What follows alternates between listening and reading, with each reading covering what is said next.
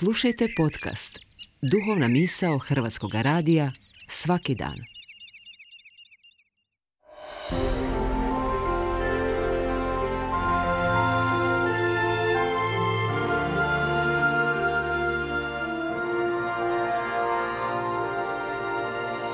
Duhovna misao. Urednica je Blaženka Jančić.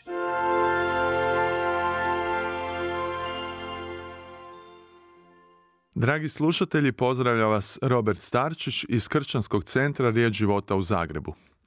Čitam vam redak iz Evanđelja po Ivanu.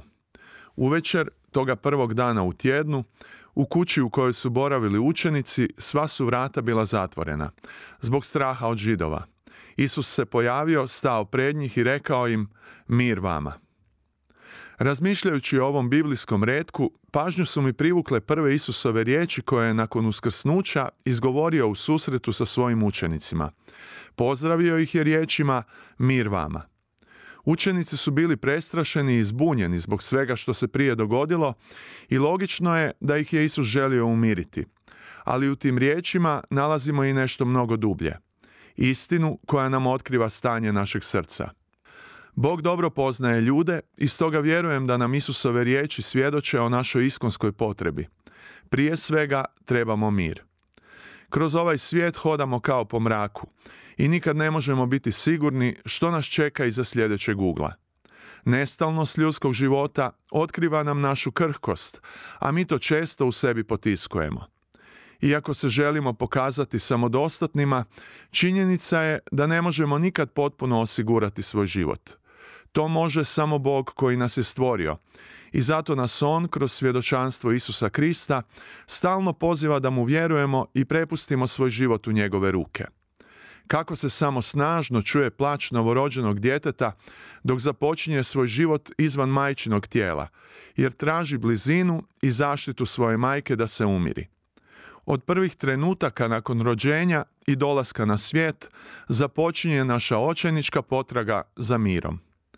Biblija opisuje kako su Adam i Eva bez straha i srama živjeli s Bogom u obilju Edenskog vrta, no nakon što su posegnuli za onim što im je bilo zabranjeno i prekršili Božju zapovjed, nisu više mogli boraviti u prisutnosti svoga stvoritelja. Za njih se sve promijenilo i dvoje ljudi koji su prije bezbrižno živjeli počeli su osjećati strah i nelagodu. Nemir i strah žele upravljati našim životima. To je muka čovječanstva i teška borba kroz cijeli ljudski život. Isus je rekao svojim učenicima da će unatoč vjeri i dalje imati životne izazove i prolaziti kroz nevolje, ali naglasio je nešto važno. Ne bojte se i ne brinite se tjeskobno. Strah i tjeskoba mogu se nadvladati živom vjerom koja se oslanja na Božju dobrotu i vjernost u svim situacijama. Vjera u Isusa Krista daje sigurnost vječnog života i izvor je trajnog mira. Strah potiče krive odluke, zato je povjerenje u Boga jako važno. Mir koji dolazi od Boga u teškim okolnostima čuva misli i srce i daje snagu da idemo dalje od svojih prirodnih granica. Od vremena Isusa Krista do danas zabilježena su bezbrojna svjedočanstva ljudi koji su zbog predanosti Bogu pobijedili strah za svoju vlastitu egzistenciju i bili okrenuti prema dobrobiti drugih. Sam Isus nam je najbolji primjer takvog života. Podnio je poniženje i dao svoj život da bi drugi živjeli. Istinsku vjeru uvijek prate djela ljubavi i dobročinstva za druge. Oni koji vjeruju slobodni su od straha za same sebe i svoju budućnost. Imati vjeru ne znači biti bez brige, no onaj koji vjeruje predaje svoje potrebe Bogu, a Božji mir tada dolazi kao zaštita od tjeskobe i crnih slutnji. Mir koji Bog daje pomaže da prođeš cijeli put i na koncu uspiješ ostvariti pobjedu. Povjeri svoj život Isusu, neka On postane tvoj spasitelj i upoznat ćeš istinski mir. Ovo su Isusove riječi: "Ostavljam vam svoj mir. Dajem vam mir, ali ne kao što ga daje svijet.